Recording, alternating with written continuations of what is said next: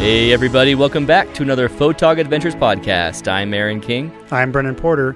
With families and day jobs, we know it's hard to find time to get out there with your camera. So, Brendan and I joined together and made the commitment to go out consistently and build up our landscape and astrophotography portfolios. We live in Utah and are lucky to have so many beautiful landscapes all around us. Not only do we have five national parks right here in Utah, but we are only a day or less drive away from 30 other national parks. So, we created photogadventures.com, this podcast, and our YouTube channel to chronicle our adventures. Come along with us to amazing places and learn from our mistakes and our successes. We hope that you will get out there too and have a photog adventure of your own. It's episode 97, and we are back today for our first ever Monday interview podcast. Yeah. And we're excited that that is beginning with one of our heroes, photographer extraordinaire, Milky Way master guru, Wayne Pinkston, and he's on the line with us right now. Hey, Wayne. Hello, how are you doing? Good, Hey. we're doing good. We're stoked to have you on. We have talked to we have said your name probably 20 plus times in the time that we've done the podcast, these Mm, last yeah, yeah. 96 episodes. And so I am so surprised it's taken until episode 97 to have you on. True. And it's not for lack of it's not nothing that Wayne has done. We just haven't asked him yet. We've been so busy with our schedule. we true. just haven't Yeah. fu- had a chance to ask him. And so it's so exciting to have him now. Milky Way season's coming yeah. to an end. All of our love affairs with the Milky Way have that longing feeling of the summer ending. I'll see my summer love next year. And so let's think some more. Let's let's relive some of the awesome Milky Way experiences that we've had and learn from a master Milky Way photographer like Wayne Pinkston. So welcome. Thank you very much. I appreciate it. I'm always uh, surprised when people are interested in anything I have to say, but th- but thank you. Absolutely. I mean, easy. Everyone's interested in what you have to say. Oh, yeah, All they have to do is see two of your pictures, and they already have a thousand questions for you. So Right, right. No doubts there. In fact, we have a few of your pictures up that we might come back to and ask you about, particularly your predator picture. so we're excited to hear the story behind that. But getting going with the podcast, welcome patrons. Thank you for joining us today. So, Wayne, we just heard before we started the interview that you have a schedule every year that you keep for Milky Way Photography and where you're from. So, quickly tell everyone where you're from and what your year schedule is like when you do your Milky Way photography. Well, uh, I've been retired for a couple of years, and so I have uh, free time to do this. Uh, but uh, I drive out uh, to the Southwest in April. Uh, drive my Jeep out there, leave the Jeep uh, all spring and summer, and then uh, drive back to Virginia uh, in usually September. And uh, in between, I will stay for the new moons, uh, shoot as many new moons as I possibly can, uh, then fly back to Virginia and be with the family for two weeks, and then fly back out there for the next new moon. It's Wow. worked out. It's worked out great. uh, I, I fell in love with the Southwest a long time ago, Mm. and uh, um, so this is like fulfilling a dream for me. Um, it's as much fun for me to do the scouting as it is the photography. Uh, Mm, but I love mm. being out there. Just love being out there. How many years now have you been doing this schedule where you go, you drive out and then fly back and come back and forth until the rest of the until the end of the Milky Way Um, season? Uh, I've done that three years. Uh, before that, I would uh, a couple of years I flew out uh, and rented a car, Mm, and okay. uh, just to, to and found out that I couldn't get out to all the places I wanted to get to with the Ah. rentals, Mhm. and ended up getting a, a, a, a Jeep Wrangler. And now I drive that out. So the I- I've been pretty active, uh, going out there and spending as much time as I can for about five years. Wow, Oh man, that's nice. You've nice. been a Milky photographer for five years. So much has changed in the last five years. What are something that you noticed that you did the first year that you now do completely different? Does anything come to mind as what's changed over that line of five years of work? Uh, a, a lot has changed. Uh, originally, um, most people were just talking about single acquisitions, Mm. uh, and uh, now there's a lot more stacking and tracking and uh, that kind of stuff, and or or blending. Um, but uh, that has increased dramatically, and, and for the better. Um, I still like to try to uh, do everything I can with a single acquisition, uh, if it's if it's possible. Like to squeeze as much as I can out of a Amen. single acquisition. Uh, but because you know it, it's fun uh, photographically, it's fun, kind of a fun uh, experiment mentally. Uh, but stacking and tracking, all that really does help. Another thing that I think that has changed dramatically, and I think will continue to change, is that the sensors get better, the cameras get better, um, and the lenses are getting faster. Uh, now you can get a 1.8 lens at 14 millimeters. Mm-hmm. You can get a 1.4 or 1.8 lens at 20 millimeters, a 1.4 lens at 24, 35. And so um, I, I, think that's invaluable. Mm-hmm. Uh, Absolutely. You know, there, the day may come when we, when the sensors and the lenses are so good that uh, perhaps we don't need to stack or track. Ooh. You know, I, you know, they mm-hmm. keep getting better. The idea of that, I mean, it's a good, crazy point that right yeah. now we're living in sort of a golden era of so many options under 2.8 that oh, yeah. we can use yeah. and fantastic mm-hmm. lenses at that. Mm-hmm. I mean, everyone here has heard it so many times that you're probably saying in your head, that's the Rokinon, that's the Sigma, that's one that I have, that's one that's that what I, I was thinking. As he's listing off these lenses with those yeah. great apertures. So then you've been doing this for five years not mentioning specifically any locations, Wayne. Were you coming out to Utah and New Mexico? Where are you going that you're saying, I love to go to this location? This is the place I always hit every year. Well, we we would go out for some vacations when the kids were younger, and like the around 2000, uh, and and you know we got to see the Southwest, and uh, but you know we just saw the national parks. Okay. Yeah. And mm-hmm. um, uh, and then uh, I was a, a, a trip to the Grand Canyon. It was a National Geographic trip to the Grand Canyon. Uh, we had a National Geographic photographer on the trip, but it was not a night trip. But we were at the North Rim, and, and he said, "Oh, you know, it's a new moon. You know, we can go out and take some Milky Way pictures." And this is maybe 2012, mm-hmm. and so maybe just three of us went out with him that night you know, and, and the first picture popped up on the back of the camera, and it was like, oh my gosh, you, you, you, know, oh my gosh, I'm in love. Mm-hmm. And um, and uh, since since that night, that's about all I wanted to do.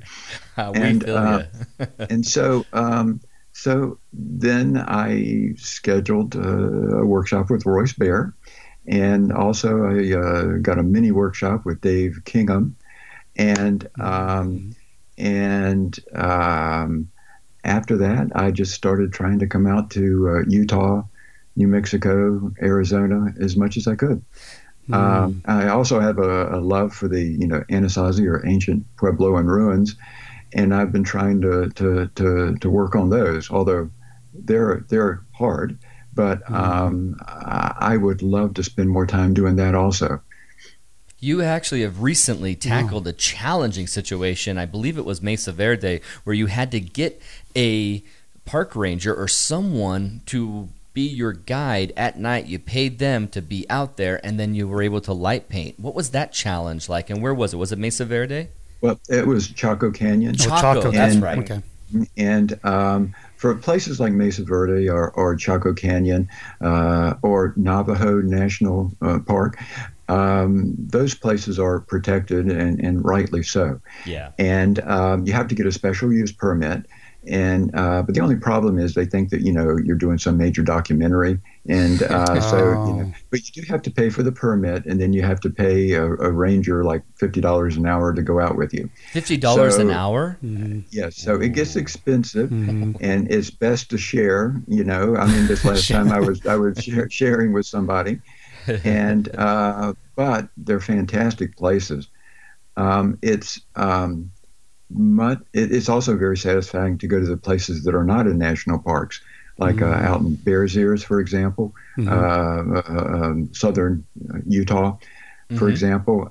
Um, but those places are off the beaten track and require lots of hiking and their work, but they're it's pretty exciting to go to them at night. Oh Mm, yeah, yeah, And to yeah. fill your portfolio up with the images from those locations, they're just such a great collector's feeling. I was like, I got a rare collection of this location with the Mm. Milky Way. Mm-hmm. So yeah, we feel you. So would you say you go to Nevada as well? So Nevada, New Mexico, Arizona, and Utah are the places that you hang out. The number one places are Utah and Arizona Okay. and New Mexico. Lots of northern part of New Mexico. Ah, yeah. Uh, I, I a little bit in Colorado, uh, a little bit in Nevada, and kind of a moderate amount uh, along the eastern margin of California, Oh, okay. right along the Sierra Nevadas, Alabama hills, the Mhm. ancient bristlecone pine, pine Yes. forest. And so uh, I really like that part of California also. Love it. Um, I there's so much more that I'd like to see in Nevada, for example. Uh, a lot more in Colorado. You know, every time I scratch a place off my you know to do list, Yeah. uh, I, I I get like five or ten more. You know, and, and and it's it's gotten to be. I mean, I'll never I'll never finish. But um, yeah. but that but that's the fun part. Right. right? And eventually, then we can say I have to scratch off Mars and the Moon. You know, Yes. Oh yeah. Ten years from Yeah. now, okay, wait, sixty years from now, maybe a Milky Way from the Moon. Oh wow, The that makes that makes me wish I was 50 years younger, and, and, and uh, it might be possible for the guys that are 20 now. Hey, there'll be an Mm. advancement in some sort of medical benefit. We live to 200. You'll be there with us. You'll be leading a workshop to Mars. I can't wait to come and join you. So, photographically speaking, Wayne Pinkston has an amazing photography for Milky Way that takes advantage of low level lighting, natural lighting, long exposures to make the landscape quite a feature. Mhm. He, he Oh, yeah. keeps the landscape photographer in his shots of the Milky Way. Wayne, can you explain to us what is your process to do that? What are some of the techniques you use to make those beautiful nightscapes? Let me just I'll, I'll back up just a little bit. You know, the I told you the first time we went out and that picture of the Milky Way pops up, and I, and, I- and I absolutely love that. Yeah. And then then you want to find something interesting in the foreground for your Milky Way. Yeah. Uh, but but for me, the uh, after a while, the the foregrounds became the primary thing, and the Milky Way was like the icing on the cake. Oh. And and uh, so so I, I kind of decided that um, I wanted to be a landscape photographer at night, uh, and Yeah. maybe that'll maybe that'll surprise people, but that is I kind of feel like more. I'm, I'm a night landscape photographer than an astrophotographer. hmm hmm And so there are a number of ways to do that, but but I want to see all the different levels uh, in the in the foreground. Meaning, I, I don't want to black out the distant stuff. You know, I don't want to black I don't want to black out the deep shadows. Uh, basically, I want to get shadow details at, at night, just like you do during the daytime. Wow, Mhm. that's ambitious. So it's resulted in me shooting different than a lot of people do. Uh, I shoot at high ISO, and I use a lot less light, uh, low-level lighting, than most people. Ooh, And, and if you kind of do a, a mental experiment, um, you know, if you're out there and you turn on your lighting, your low-level lighting, and you turn it up higher, then you turn your exposure down. Mhm. Okay, so you don't overexpose. Right. And when you turn your exposure down, uh, you all that stuff in the background gets blacked out. It gets dark. You, you know. So you turn your lighting down. I mean, so till you can barely see it, and you have to turn your exposure up. And then if you do that, then starlight kind of becomes your fill light, and you can see all that distant uh, background. Ooh. So so my my what I'm trying to do, whether Mm. successful or not, is, is trying to see all the different levels in the foreground, from the near to the distant foreground, and maybe get them different layers of darkness, uh, but not really blacken everything out. And um, so I turned the level lighting down pretty low, and I shoot at high ISO. Now, people keep asking me how I do my pictures, and then I tell them how I do it, and I shoot at high ISO, and they tell me everything I'm doing wrong. And usually, that, and, and usually that leads to a crisis of, of confidence. And I go read on the internet, and I read all this stuff, and it tells me that I'm doing everything wrong.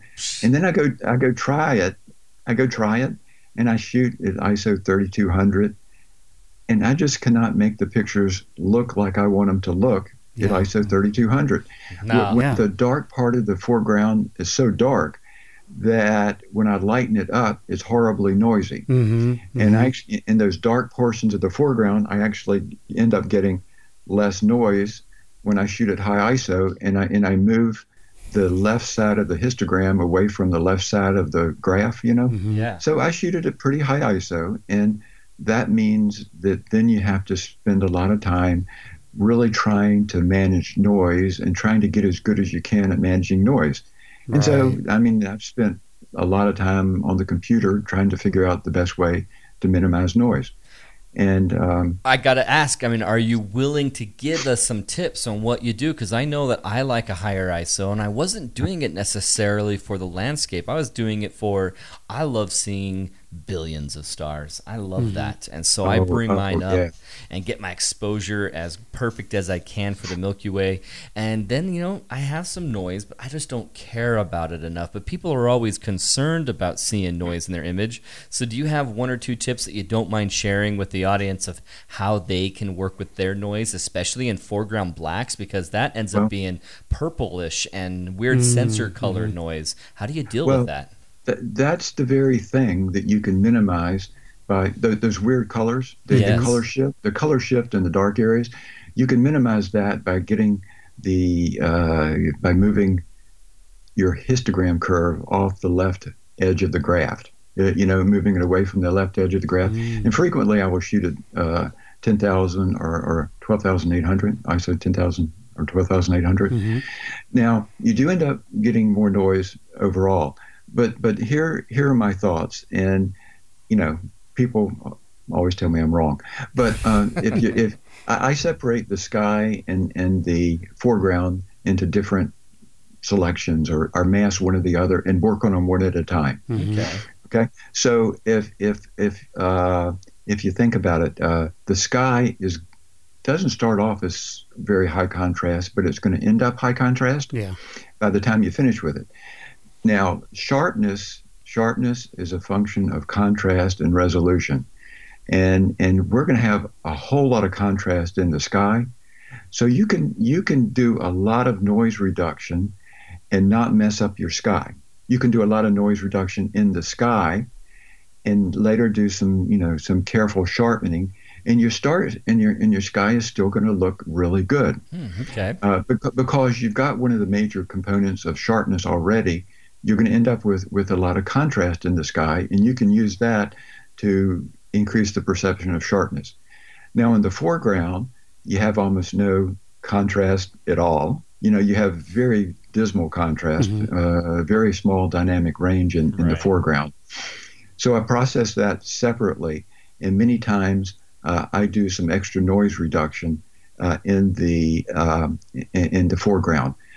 Now, um, another thing that I do that helps a lot is that well, I don't do any sort of sharpening, even in Lightroom. I don't do any sharpening until the very end of processing. You know, Lightroom comes with a default of like you know 25, 25 or yeah, 40. Yeah. Yeah. So I, I either turn the masking all the way up to 100% or, or turn the, the sharpening down and don't do any sharpening until the end.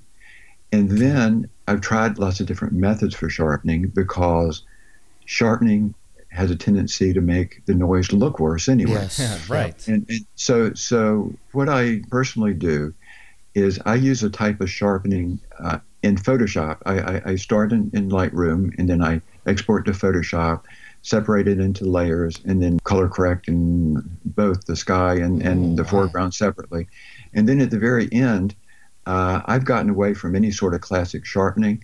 Uh, because classic sharpening or high pass sharpening or luminance sharpening all uh, increase the appearance of, of noise. I would think so, yeah. So, so, so I use a, a, a type of sharpening that's much more like the clarity function in Lightroom, but I do it in Photoshop at the very end. Interesting. I've only seen this in print a couple of times, so somebody's probably going to tell me I'm wrong.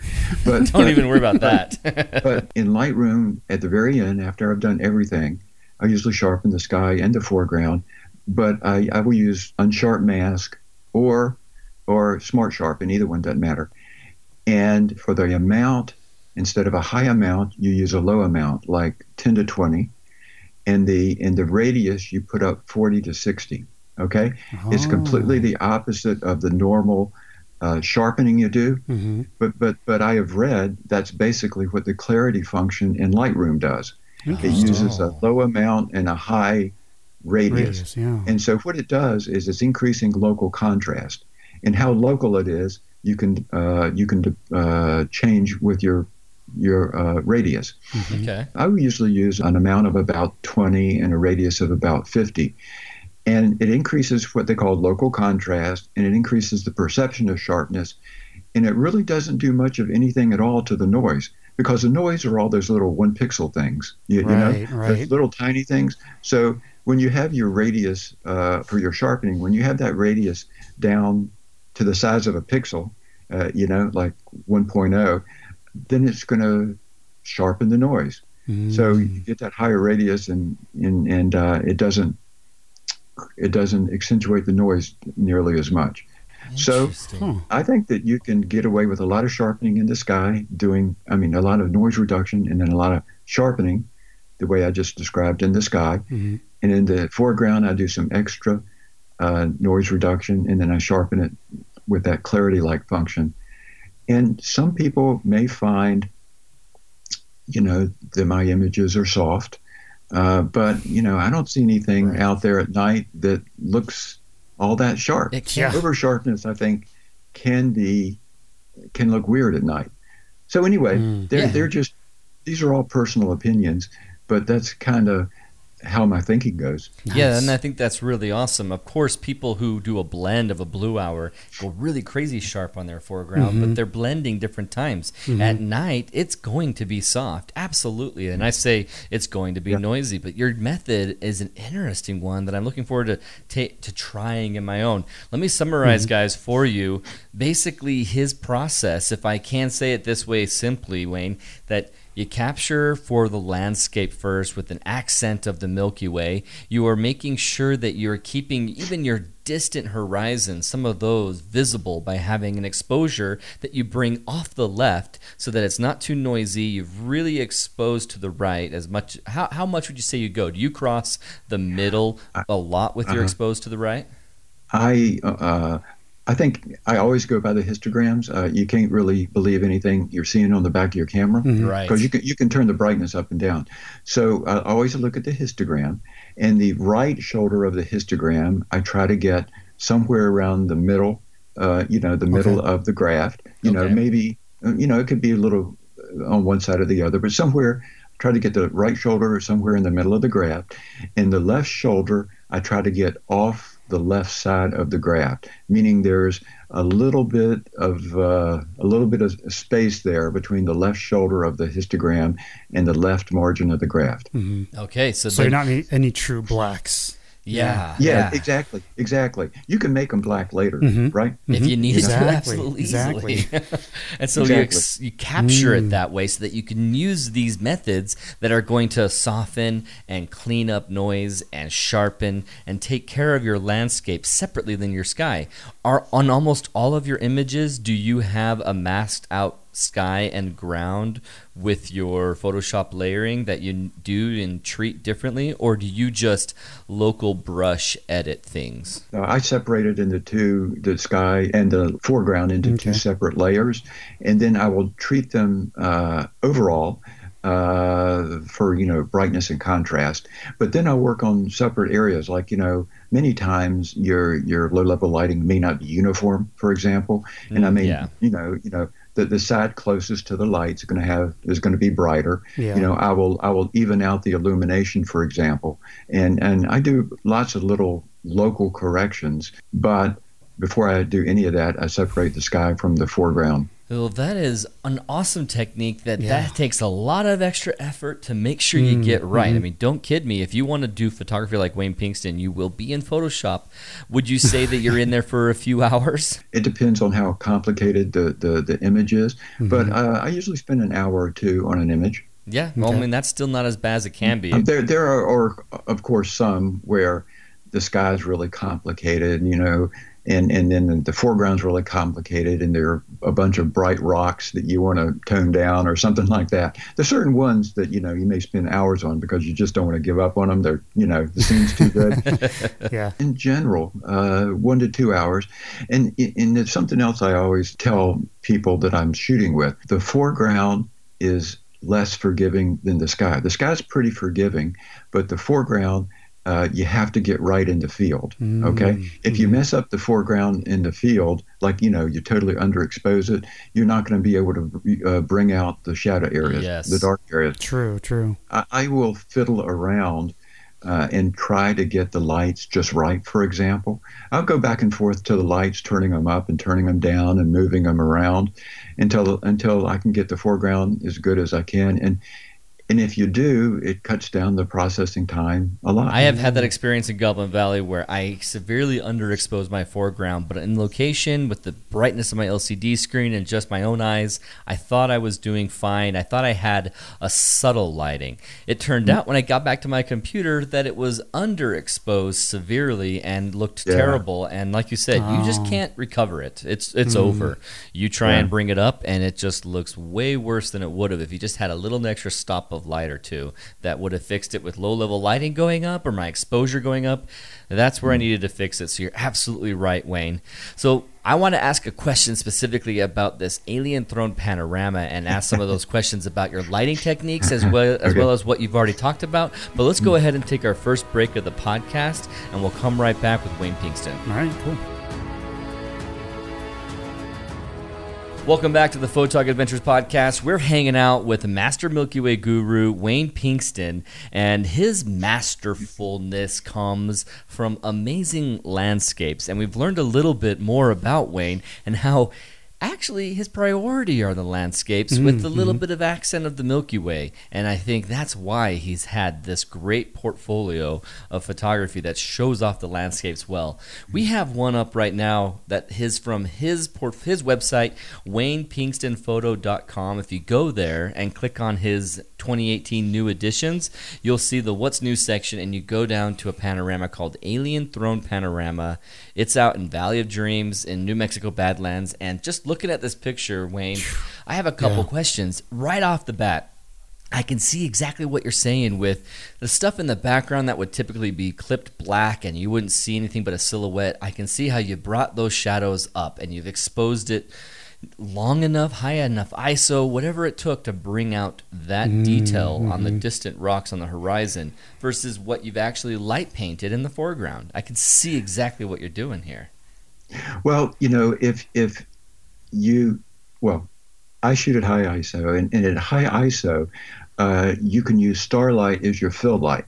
So so if you kind of pretend like you're in a big outdoor studio, your your uh, the light that you bring, the low level lighting is the accent light, and the fill light in the background is starlight. But but you have to expose adequately to do that. But if you do, uh, you can see those different layers and see some of that uh, distant, uh, see some of those distant rock formations.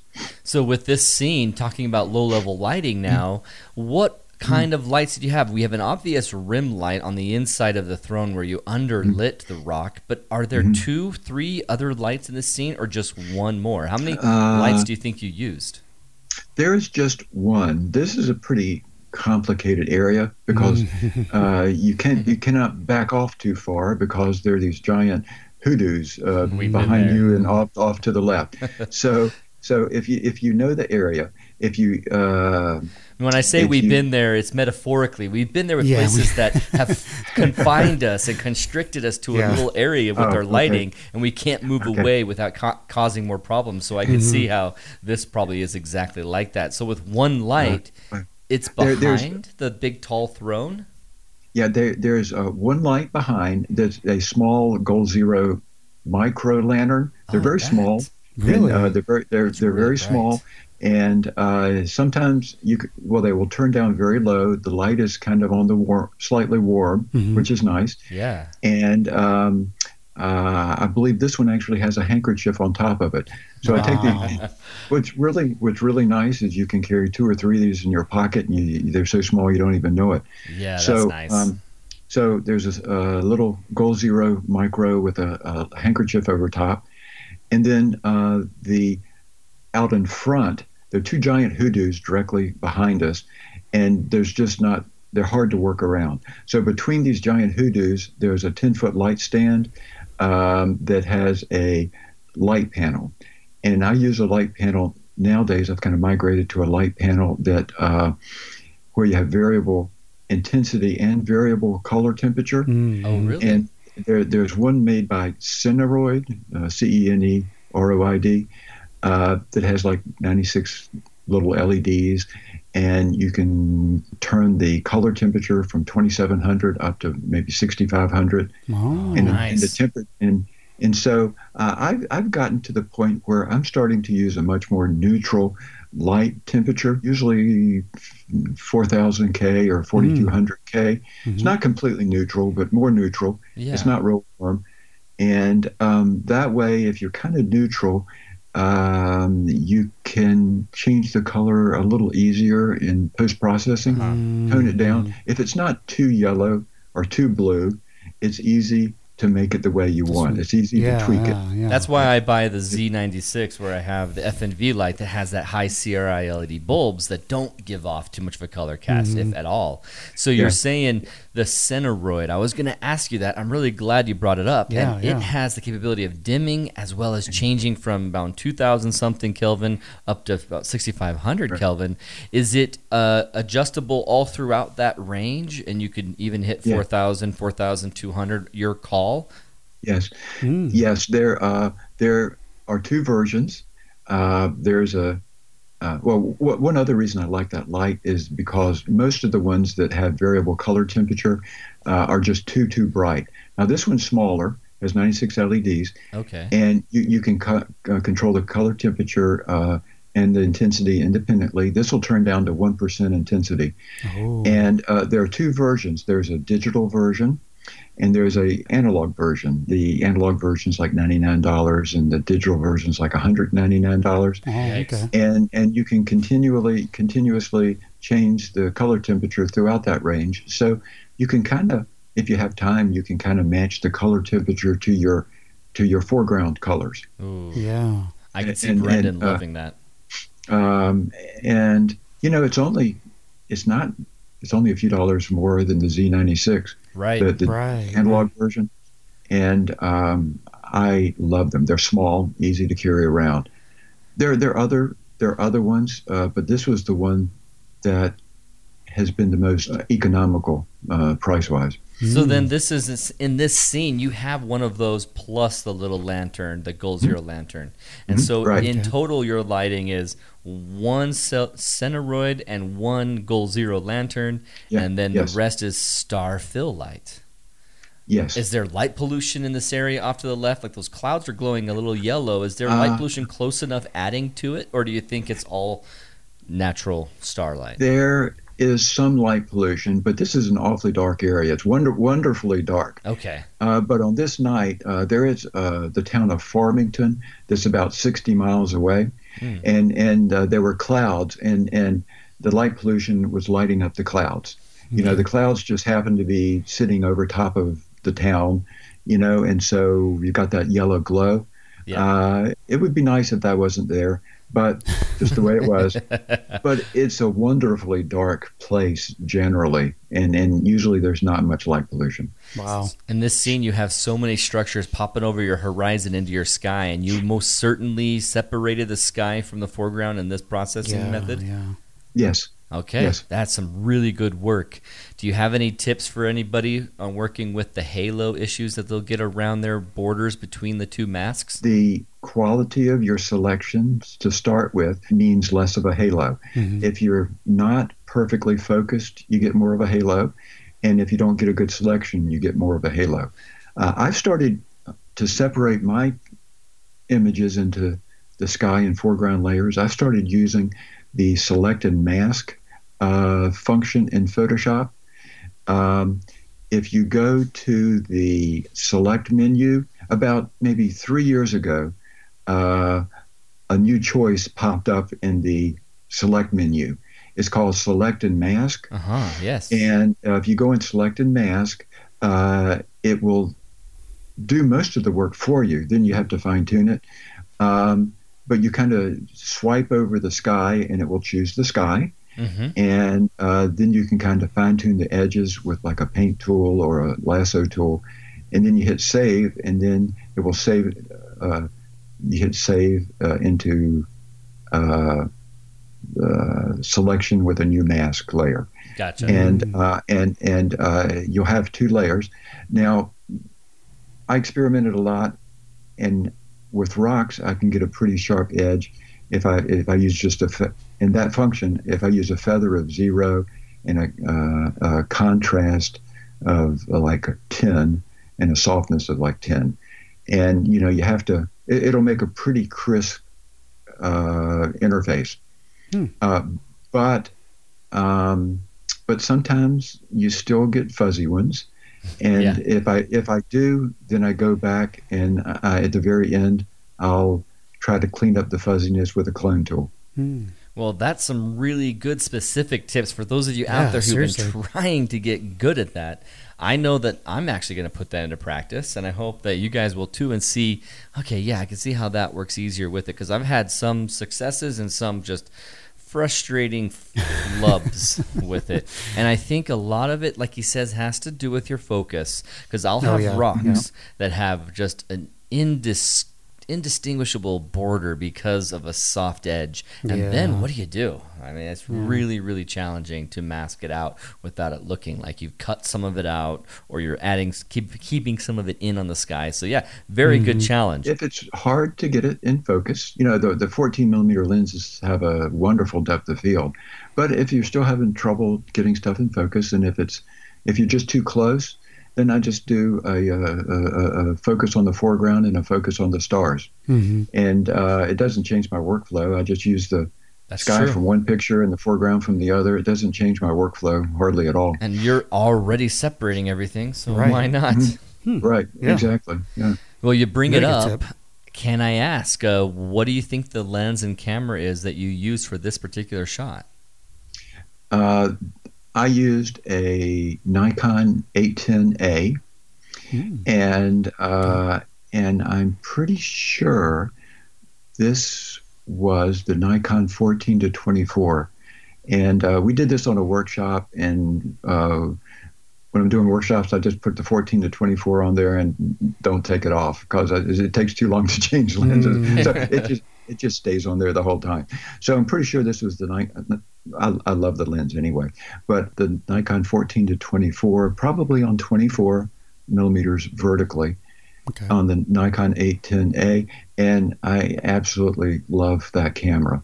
I just I love it. The color I get with that Yeah, camera. it's been modified for astrophotography. That's why it has the A on it. and So it really brings out some great colors in your Milky Way. Hmm. It, it does. I got a, an 850 as my second camera. I had a, another Nikon before that, but I got an 850 as my second camera, and I don't think the colors in the Milky Way were The quite nice, as good. yeah, yeah. Gotcha. With the Milky Way colors, you have certain reds that aren't showing up depending on how your camera has an IR filter. What is the 810A doing? Is it taking away some of the filters that are blocking infrared, or are they bringing up an H alpha? Is that the same thing? What I'm saying? What are some of the differences in the 810A? Well, it. Uh, I think that what, what you're saying is the same thing. Uh, I, it takes away the uh, red infrared uh, filter. Okay. Uh, so some of those reds are filtered out, filtered out in a regular camera, and they're not. Now, what that means is that you may get some hazy red colors in the daytime if you Ah. use this camera, Oh, but but they're really relatively inapparent. Really, I haven't had a problem using it during the daytime, but uh, there are certain things uh, where you may see a little bit of redness to a, a halo or something like that. But at nighttime, it brings out the red in the nebulae in the sky, and it's really pretty dramatic. It, it, it's, it's very effective at, at showing the reds that get filtered out by a regular camera. Yeah, it well, you can definitely see in the pictures. Yeah. I mean, Yeah, exactly. And it, It gets really me shows. excited about doing that. When you look at air glow between those two cameras, have you noticed any difference? Does the 810A capture air glow any differently than your 850? Um, yeah, and this is where it gets weird, and I don't really understand it at all. oh, But before I went to Nikon, I used Canon for a long time and, and, and loved the cameras. I just basically switched to Nikon years ago, so I could uh, a few years ago, so I could use the 14 to 24 millimeter lens. I really Oh, wanted to you use that. did it for that Oh. lens. yeah. Uh, so, but I used Canon uh, before that, and and with Canon and with the 850, the light pollution is more orange with Mhm. Canon and my 850, and Oh. with my 810A, the light pollution is much more yellow. Oh, And you know that I'm not sure that makes any sense at all. You think it'd be more red or something, possibly, but yeah. it's more yellow. It's not as warm, and I usually have to make my light pollution a little more red to make it look like other cameras. Oh, Hmm, really? interesting. You end up processing some light pollution color back in. Yeah, yeah. It's uh, it's uh, which is kind of a weird thing to do. It but is. Uh, uh, I, like the I like the Canon light pollution better than my 810A light pollution. well, that is a Photog Adventures first. Hearing anybody utter the phrase, I like the Canon's light pollution mm. better. That is interesting. I never even consider it being different by body. now I'm going to have to ask our Sony users if they notice anything just because of the sensor difference. So then the last question I have on this picture, if you don't have any questions, Brendan, mm-hmm. is that you see much detail in your dust lanes. Are you stacking this one? It is a panorama, so it's by virtue of that a higher res. Did you track? Are you? What are you doing in this picture particularly? this is another uh, place uh, where I, I separate things. Um, I separate out uh, the Milky Way from the rest of the sky, which is a selection. Mhm. Okay, I use the lasso and separate out the Milky Way Really? and and feather it like maybe 250 or something like that. Okay. And, and then I then I can add a little more contrast to, to the to the Milky Way as compared to the rest of the sky. I don't like to black out the rest of the sky. I don't want to black out the dark areas. Yeah. Uh, but I it does uh, by separating out zones in the sky like the Milky Way, uh, I can adjust the contrast specifically in that area to what I want. So basically, I'm just I'm just subdividing the sky into smaller pieces uh, so I can control the contrast independently, like in the Milky Way or the Milky Way core. Ah, of course. I mean, I've done it too, where I brought up the contrast to make the dust lanes look cool. But you're right; the rest of the sky goes dark, and you start losing some stars, and it also just looks crunchy. Yeah. But bringing Yeah. that out with the lasso Uh, tool at 250 feather—that's a very great tip. that is, yeah. And then at the very end, I take a large Dodge brush, like really large, like two to three thousand pixels. I put it on a feather of zero, and I put it on an exposure of like five. So you're doing very little, and I put it on highlights, and then I run it over the Milky Way, and it just it puts a little halo. Uh, I run it around the periphery of the Milky Way, and it puts a halo around the Milky Way, brightens up, it brightens up the Milky Way. So very a huge Dodge brush, feather of zero, exposure of maybe five, and lighten up the highlights, and it gives it a little bit of punch. And you change the setting specifically to only affect highlights. Mhm. Are you doing that in Photoshop only, or have you ever tried to do that with Lightroom? I haven't. Uh, I do that at the very end. So so in Photoshop. Okay. So I, I I do stuff as much as I can in Lightroom, and then I ship it over to Photoshop to separate it out into layers, and and then everything else is in Photoshop. Wow. That is an easy mode way of doing the dodging and burning of your Milky Way core, and that mm-hmm. really brings things out. And it sounds like you only do it for the highlights. You don't actually do an opposite version for the dust lanes. Actually, no. Sometimes I will dodge the dark areas if the dust lanes are getting too dark. We, we mentioned increasing the contrast separately mm-hmm. in the Milky Way. Mm-hmm. Yeah. If the if the dust lanes are starting to get too dark, I'll do I'll, I will dodge the shadows to keep them from getting too carried away. Gotcha, yeah. to bring it back to Uh, a normal. But yeah, uh, okay. but it, after I've got the overall brightness of the Milky Way, kind of what I want, then I'll use that. I'll, I'll- I'll use the Dodge brush on the highlights, and it just gives it a little more punch. Well, Very cool. These have been some fantastic, very specific, awesome tips. I mean, if you guys are taking this home, you could literally treat it like a course tutorial. Almost. Yeah. It's You really good. follow along. Okay, Wayne has his idea of this. I'm gonna do this. I'm gonna try it. I, I can't wait to try it in my own stuff, Wayne. I really like the look of your photography, and I Yeah. love your landscapes. And I'm surprised to hear. Um, am I am I right in assuming now that you haven't stacked or tracked? Oh, sometimes I stack, but not not in this image. The really nice thing about learning how to optimize your single exposures is that you can use that on panoramas. You can do Mhm. you know single shot, you know single exposure panoramas. You can do it with people in the pictures, you know, because you know people can't stand there, you know, for for you know panorama, for example. But but you know single acquisitions work better with with people. It's hard to stack a you know image with person unless you put the people in later. Yeah. So like so there are lots of places where it helps to optimize your single exposure, but I, I do I do long exposure foreground sometimes, uh, and um, and sometimes I do stacking. If if I do stacking, I, I do exactly the same uh, factors that I would use for a single exposure because you still want to get still want to be able to see those shadow areas. Yeah, yeah. So if I do a long exposure foreground, say I take the sky at 12,800, 2.8, and 20 seconds, Mhm. Okay. okay, then I, I would probably do the foreground at 1600, 2.8, in five minutes. Five Oh, minutes even. really soak it in. Mm. And you use long exposure noise reduction. And uh, so it's usually my last shot before I leave, you know, because you, it takes 10 minutes to capture it. Are you Right. doing noise reduction afterwards when you do that five minute one? Yeah. Yes, I, I, I take the, um, I get everything set up, uh, take the sky, and as my last shot uh, in that composition, I'll, I'll take the, the five minute uh, foreground. But still, the same principles apply. You know, you want the histogram, you want to move the histogram off the left margin of the Mhm. graph. Mhm. Okay, sweet. Well, we have already taken an hour of your time, Wayne, but we still want to ask a couple cool stories. So if you don't mind hanging around with us after the break, let's take a quick break, come back, mm. and let's hear some stories from Wayne Pinkston when he's out there doing cameras. Because we've had some amazing mm-hmm. guru information. But now let's just hang out and hear some funny stories. Cool. Hey guys, welcome back to the Photog Adventures podcast, and we're here with Wayne Pinkston, and we're gonna talk to him about the one of his pictures in his gallery has a, a big predator. Um, I don't know if it's a if it's a guy in a costume or if it's like a life size doll kind of thing. Like you need to tell us a little bit more about that. What is going on? Well, my my wife calls that my temporary insanity, and uh, and I have to admit I went a little crazy on that one.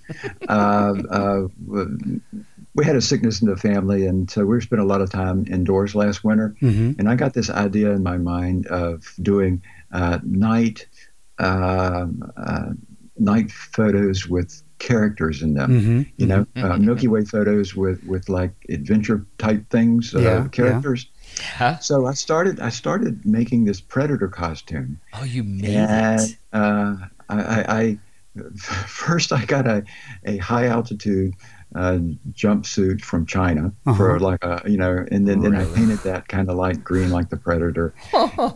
Then I got a, a suit of armor uh, that is uh, the leather breastplate is armor, Wow. and I painted that like the predator. And this took weeks. And then then I I then I got leather leather armor for the shoulders and the thighs and the legs, and painted that silver. Anyway, my wife thought I was like totally crazy. I ended, I ended up spending a lot of money. That's and then, an I, then, I awesome bought, then I bought this mask. You know, I found this uh, this FX uh, this FX company, and that, that makes these latex masks that are Oh really really gosh. cool yeah. and so and so um, the only problem is the thing weighs like about 40 pounds Oh, really? so you need, you need about you need about three or four people to carry it Oh my gosh. but it was fun Three or four it- it was fun and i loved the experience now i just have to find more places to use it Will you please Yeah. bring it to the Nightscaper conference? i could because it's actually in it's actually in moab right now in storage hey, Yeah. yes. That would be awesome. We I will do an entire YouTube video with you about that and wearing it and going around Uh, town and showing up in Milky Way shots everywhere we, can. we can we can take a shot with it with it on it's um it's pretty fun That would be And, uh, awesome. I'll even hike up the delicate arch with you with it and just getting people shots. I, uh, I I really kind of reverted to my, my childhood when I did that. But boy, it was a Oh, lot yeah. of fun. Well, Oh, that's yeah. why we're so drawn to playing with it with you. Oh my gosh, that's amazing. so then, are you the one in the costume for this picture? Uh, um, on my website, I am, but this is a guy, a work, a guy in the workshop. We did a, a costumes workshop, and it's one of the one of the people that uh, just really wanted to wear that costume, and and and I was thankful because that way I could help the other people. Yeah, yeah. It was it was a blast. It was Uh, a blast. Oh my gads. Okay, so it's in storage in Moab. Fantastic. I can't wait to hang out with you and do that. I hope we even I hope you don't get too busy with tons of fans and too busy talking to people so that we can't find an hour or two to go and get this and do it. Cuz There, you know, there there are some. Now that I think about it, there are some places in Arches. The only the problem with Arches during that conference is there are going to be lots of people out yeah, there. we're not going to go But- there for our workshops. There are places close to the road which would work for that costume. You know. Oh yeah, like that one arch on the side of the road. But anyway, yeah. tra- track me down and Cool. we'll, uh, we'll, we'll we'll get out the costume. absolutely. Awesome. Well, Wayne, it has Hmm. been a tremendous honor having you on with us on the podcast. We have to have you back. If you allow us, we'd love to have you back soon. Oh, yeah. If not before the end of the year, it'll definitely be before the beginning of next year, summer, you know, Milky Way season, before you go take off in April and get out here to the south southwest. Uh, we are going to have you on. Thank you so much for taking the time. Yeah. Oh, uh, the honor is mine. Uh, like I said before, I'm still surprised when anybody wants to hear anything I have to say. So it's kind of so it's kind of cool when No, anybody it's will been listen. awesome. Yeah. Uh, everyone will listen, and everybody knows that when I mentioned you in the podcast, they've looked forward. When are you going to have Wayne Pinkston on? So you don't even understand the influence that you have, Wayne. Yeah. Well, th- thank you very much. Wayne, people who want to follow you, how can they find your information? What website? And if they get interested in joining you for a workshop, where can they find information for that? If they just go to waynepinkstonphoto.com, that that'll do it. waynepinkstonphoto.com, and I'm also on Flickr and um, and uh, uh, Instagram. On Instagram, I'm there as Wayne Pinkston. You're presenting at the Nightscaper conference. Are you doing workshops and field trips so people can consider joining you on one of those? Yes, I'm, I'm talking uh, at the Nightscaper workshop and our conference, and basically it's going to be on the landscape, and I call it uh, uh, putting the landscape back in landscape astrophotography. Mm. So it's kind of the same stuff we just talked about. Awesome. Okay, We're yeah. excited to meet you at the Nightscaper conference. And if you guys join us out at the Nightscaper conference, you can hear Wayne Pinkston teach how to do landscapes, bringing landscapes back into night, night Milky Way landscape photography. So yeah, it's gonna be fantastic. Thank you, Wayne. Ha- hope you have a great day. Thank you, everybody, for joining us. If you enjoy this content and you are already a patron, thank you so much for following us and being a patron and supporting Photog Adventures. Hope you guys will keep it going. Tell your friends. If you have any questions, let us know. And any requests, hit us up Yeah. at Aaron or Brendan at photogadventures.com. Yeah. Thanks for joining us, Wayne. Thank you very much. Have a good Okay, one. See ya. You too.